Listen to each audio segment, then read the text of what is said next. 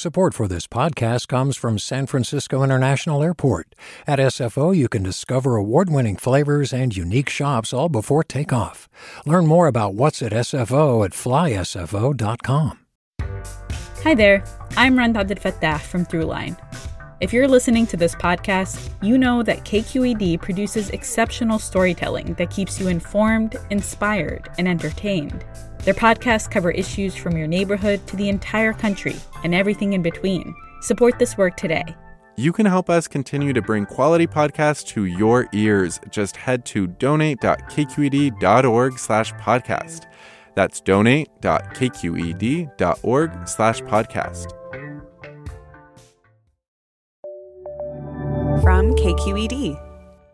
Mic check, check one, check two. Are we here? All right, we're here right now ish. We're back outside in real life. You're listening to Right Nowish, and I'm your host, Pendarvis Harshaw. Happy to tell you that producer Marisol Medina Cadena and I finally got the chance to get out and talk to the people. Yeah, we're here. We're in front of Girls Garage, uh, a brick building in West Berkeley. I can see people assembling a shelf, a bookshelf. Can you guess that tool? Guess that tool. Girls Garage teaches young women and non binary teens how to use tools and build stuff. They build furniture and structures for small organizations in the area. It's the nonprofit that helps nonprofits. And its founder and executive director is Emily Pilloton Lamb. Okay, we've been spotted. How's it going?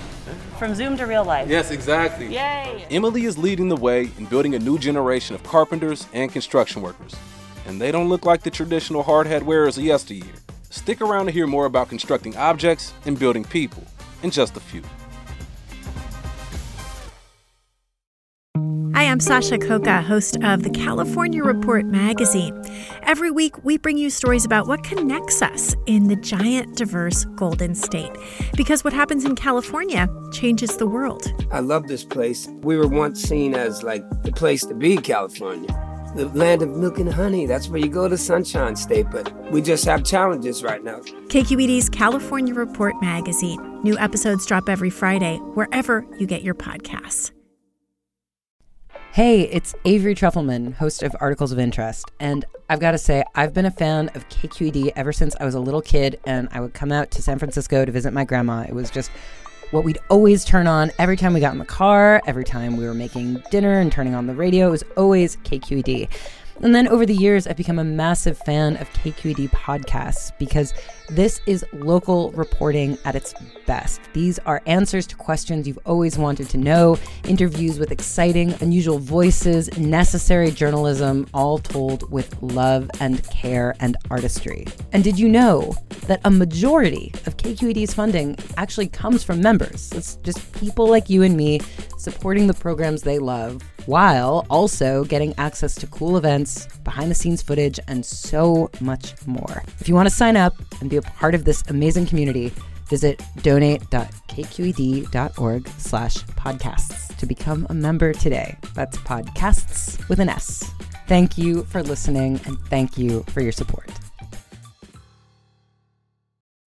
So they are assembling the pieces they cut yesterday um, so there's two benches and a, a, bookshelf happening. Everyone's using drills and drivers. They're working in small teams. This is actually only half of the group. The other half is working on murals down at Boss, and then they switch after lunch.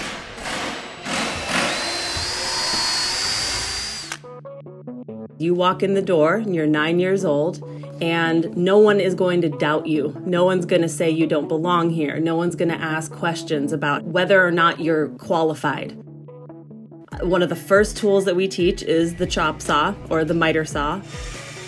The one that we have is a 12 inch blade that is a blade that's bigger than your nine year old head. And that's actually a really important thing for us is I, I want to welcome young people um, by inviting them to do things that they're scared of. First day in chop saw, goodness You ever intimidated by any of the tools when you walked in? I was, um, specifically the chop saw, because it's really, really loud, spins really fast, makes me nervous. Um, also, because I don't want to lose a thumb. How did you know your fear? The support of the leaders here and the teachers uh, walking me through it showing me that my fears are valid, but I can control what happens and I'm in control of the situation.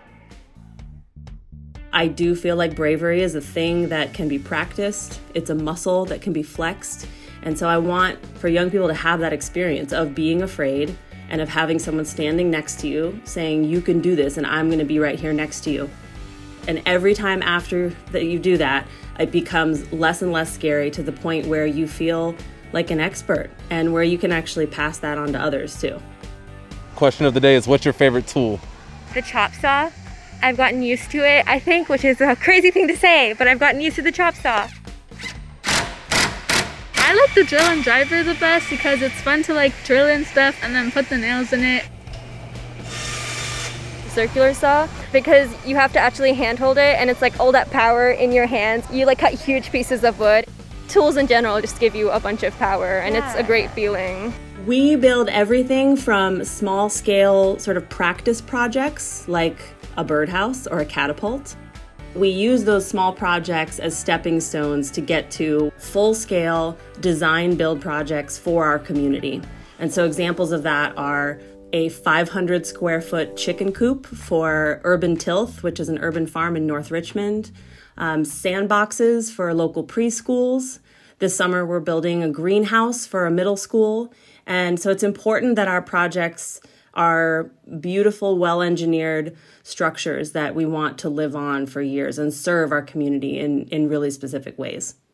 How do you choose what community partners you work with? We like to work with community partners who are really on the ground, direct aid, mutual aid models. And so if we can build you bookshelves or a chicken pavilion at no cost to you, then we're able to sort of double our impact within the nonprofit sector in the Bay Area. How does the art of architecture differ from the science of construction? To me, architecture is not just about getting something to stand up and not fall down. It's about making space, and embedded in the question of making space is who gets to use that space, um, who had a say in shaping it, and is it truly a structure that's of service to our community? How does that discussion happen with a nine year old? So, an example of this is two years ago, we built a public parklet bench um, outside a restaurant in our neighborhood, and it's made up of two by fours. It's really beautiful. But in the process of designing and building that project, the question was raised by the restaurant owner uh, whether we should build in armrests to make it less inviting for unhoused individuals to sleep there. To make a long story short, we said no. We said we're not doing that because that is hostile architecture. That's not what we're about. But in the process of answering that question, questions that came up really forced us to examine our own values, not just the adult in the room, the, the whole team of young people and adults. And I think that's really where the learning happens, is when there's no black or white answer. In that instance, how did the client respond? Interestingly, the client came around. Um, when we said we don't want to do that and explained why, they said, Oh, you know, I hadn't thought of it that way, and you're right, that's the right thing to do. That was just sort of proof that, you know, sometimes it just takes an, a re examination. Okay, let's have a definite design and then let's like try new things for sure. Okay. Whoa, trying new things. I know it's an experience, guys.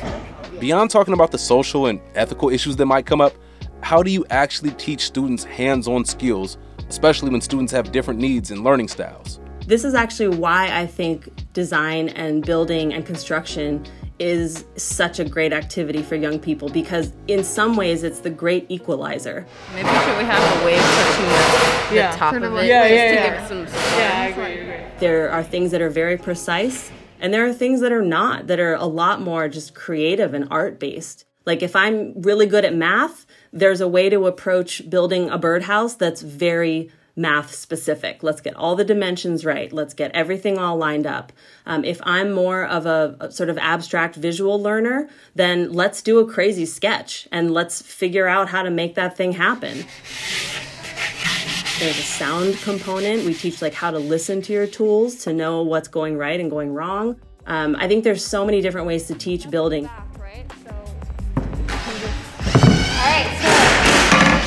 Their back, they flipped it so now the back's facing up. So then you can drill down, which is always easier. So, to me, I think this is the perfect medium. It is really an invitation for anyone who learns in any way, who's interested in anything. Like, I'll find a place for you in this project. What color are you painting our bench? Yeah, do Yay. Yay. Okay, wait, We should do like a If that's- contrasting yeah, color. if that's red, then we could do Like a blue. blue. There's a sample over there. Yeah. It's the like really bright blue, the cerulean. Bright You is want that? good. Bright is Good, good for bright is good. kids. Yeah. How'd you get to this point in life where you wanted to build spaces? I think that building with young people is the thing I was born to do.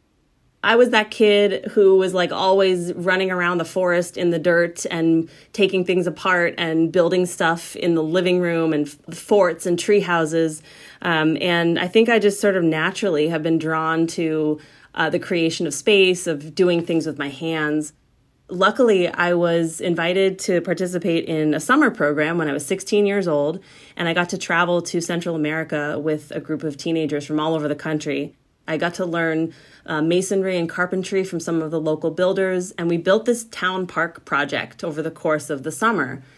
And that was the experience that fundamentally changed forever what architecture meant. And also, just like as a young woman, that I had more power than I thought getting to do that now feels like this is truly uh, the construction crew of my dreams. I think we could just like do it like that. Yeah. Like a squiggly line. But you know, more sophisticated. More sophisticated. like, yeah. What's the uh, thought process behind the squiggly line? It's Waves. So, as, as I was saying, like, we're, we're, we're also painting. I want to see a world built by women, built for women, built by people who identify in truly intersectional ways, because that's how the world is. Nothing is so siloed. having felt what what Girls Garage feels like as a support system that as they go on to college or uh, a workplace that that's a dynamic that they'll look for to seek female mentors or seek mentors who ha- have lived experiences that are similar to theirs and actually spend some energy trying to cultivate that support network. I feel like there's a lot of misogyny in the building world, and I feel like that's definitely like a part that some girls can feel and that I've felt. And I'm really glad that like um, Girls Garage has a lot of women of color too, which makes it more like inviting for me and makes it more of a safe space. No matter what these girls are going on to study, it, it does feel like there's an attitude and a skill set uh, that will translate into whatever they do. On top of having that uh, skill set in their metaphorical tool- toolbox, they walk out the door with a literal toolbox as well. They do, yes. We want to give something to girls that they can take with them so that as they grow up and identify as builders and they're at home and something breaks or they think, oh, I want to build a bookshelf, that they have the literal tools to do that. And so every teen girl who's in our program um, is gifted a toolbox that's about the size of a picnic cooler. It's huge and it has 20 something tools in it. The accumulating of the tools and the equipping yourself is often the barrier. It's a financial barrier or a resource barrier. And so by providing this toolbox, we're just removing that barrier and saying, you have everything you need. Maybe you have to Google something, but you got this. Yeah. I think it's fine, but like woodworking, construction stuff is never really seen as something that like is feminine. And I think Girls Garage makes it feminine and I think Girls Garage makes it makes us fearless in the way that we are not only um, addressing like our physical fears, but also just like societal uh, pressures and um, norms and kind of destroying those. Girls Garage like doesn't like give you any limits. It's like whether you're doing screen printing, welding, like carpentry, they're always like, yeah, of course you can do this. There's no limits like because maybe of like your race, your gender, like your sexuality. Like none of that matters kind of when you're working with tools. And I think that's like a very beautiful thing about Girls Garage. Thank you to Emily, and thank you to the students at Girls Garage for showing us around your workspace. It was truly awesome to see you all in action. Zara, Alicia, Noel, Isabel, and Lily, keep up the good work. If you're looking for more information on the organization, you can check out their website at girlsgarage.com. Marisol Medina Cadena is the producer of this show. The editors of this episode were Jessica Placzek and Vanessa Rancaño. Our engineer is Seal Muller. Kyana Moghadam and Sarah Pineda make up the engagement team. KQED execs are Erika Aguilar, David Marcus, and Holly Kernan. I'm your host, Pendarvis Harshaw. Thank you for listening. Right Nowish is a KQED production.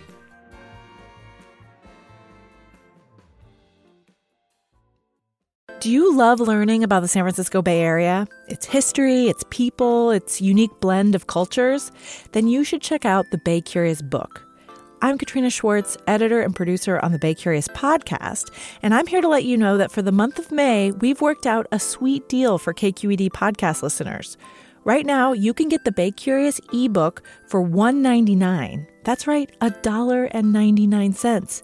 Just search for Bay Curious wherever you get your ebooks or find a link in our show notes. This offer does expire at the end of the month, though, so you'll want to act on it fast. Happy reading!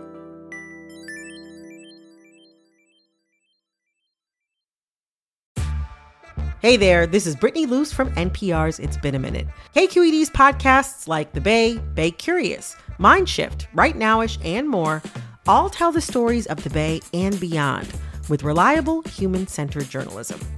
They aim to inspire, make you think, entertain, and expand your understanding of the place you call home.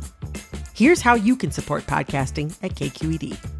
Showing your support is easy, and you can join Brittany in supporting KQED Podcast too at donate.kqed.org slash podcast. That's donate.kqed.org slash podcast.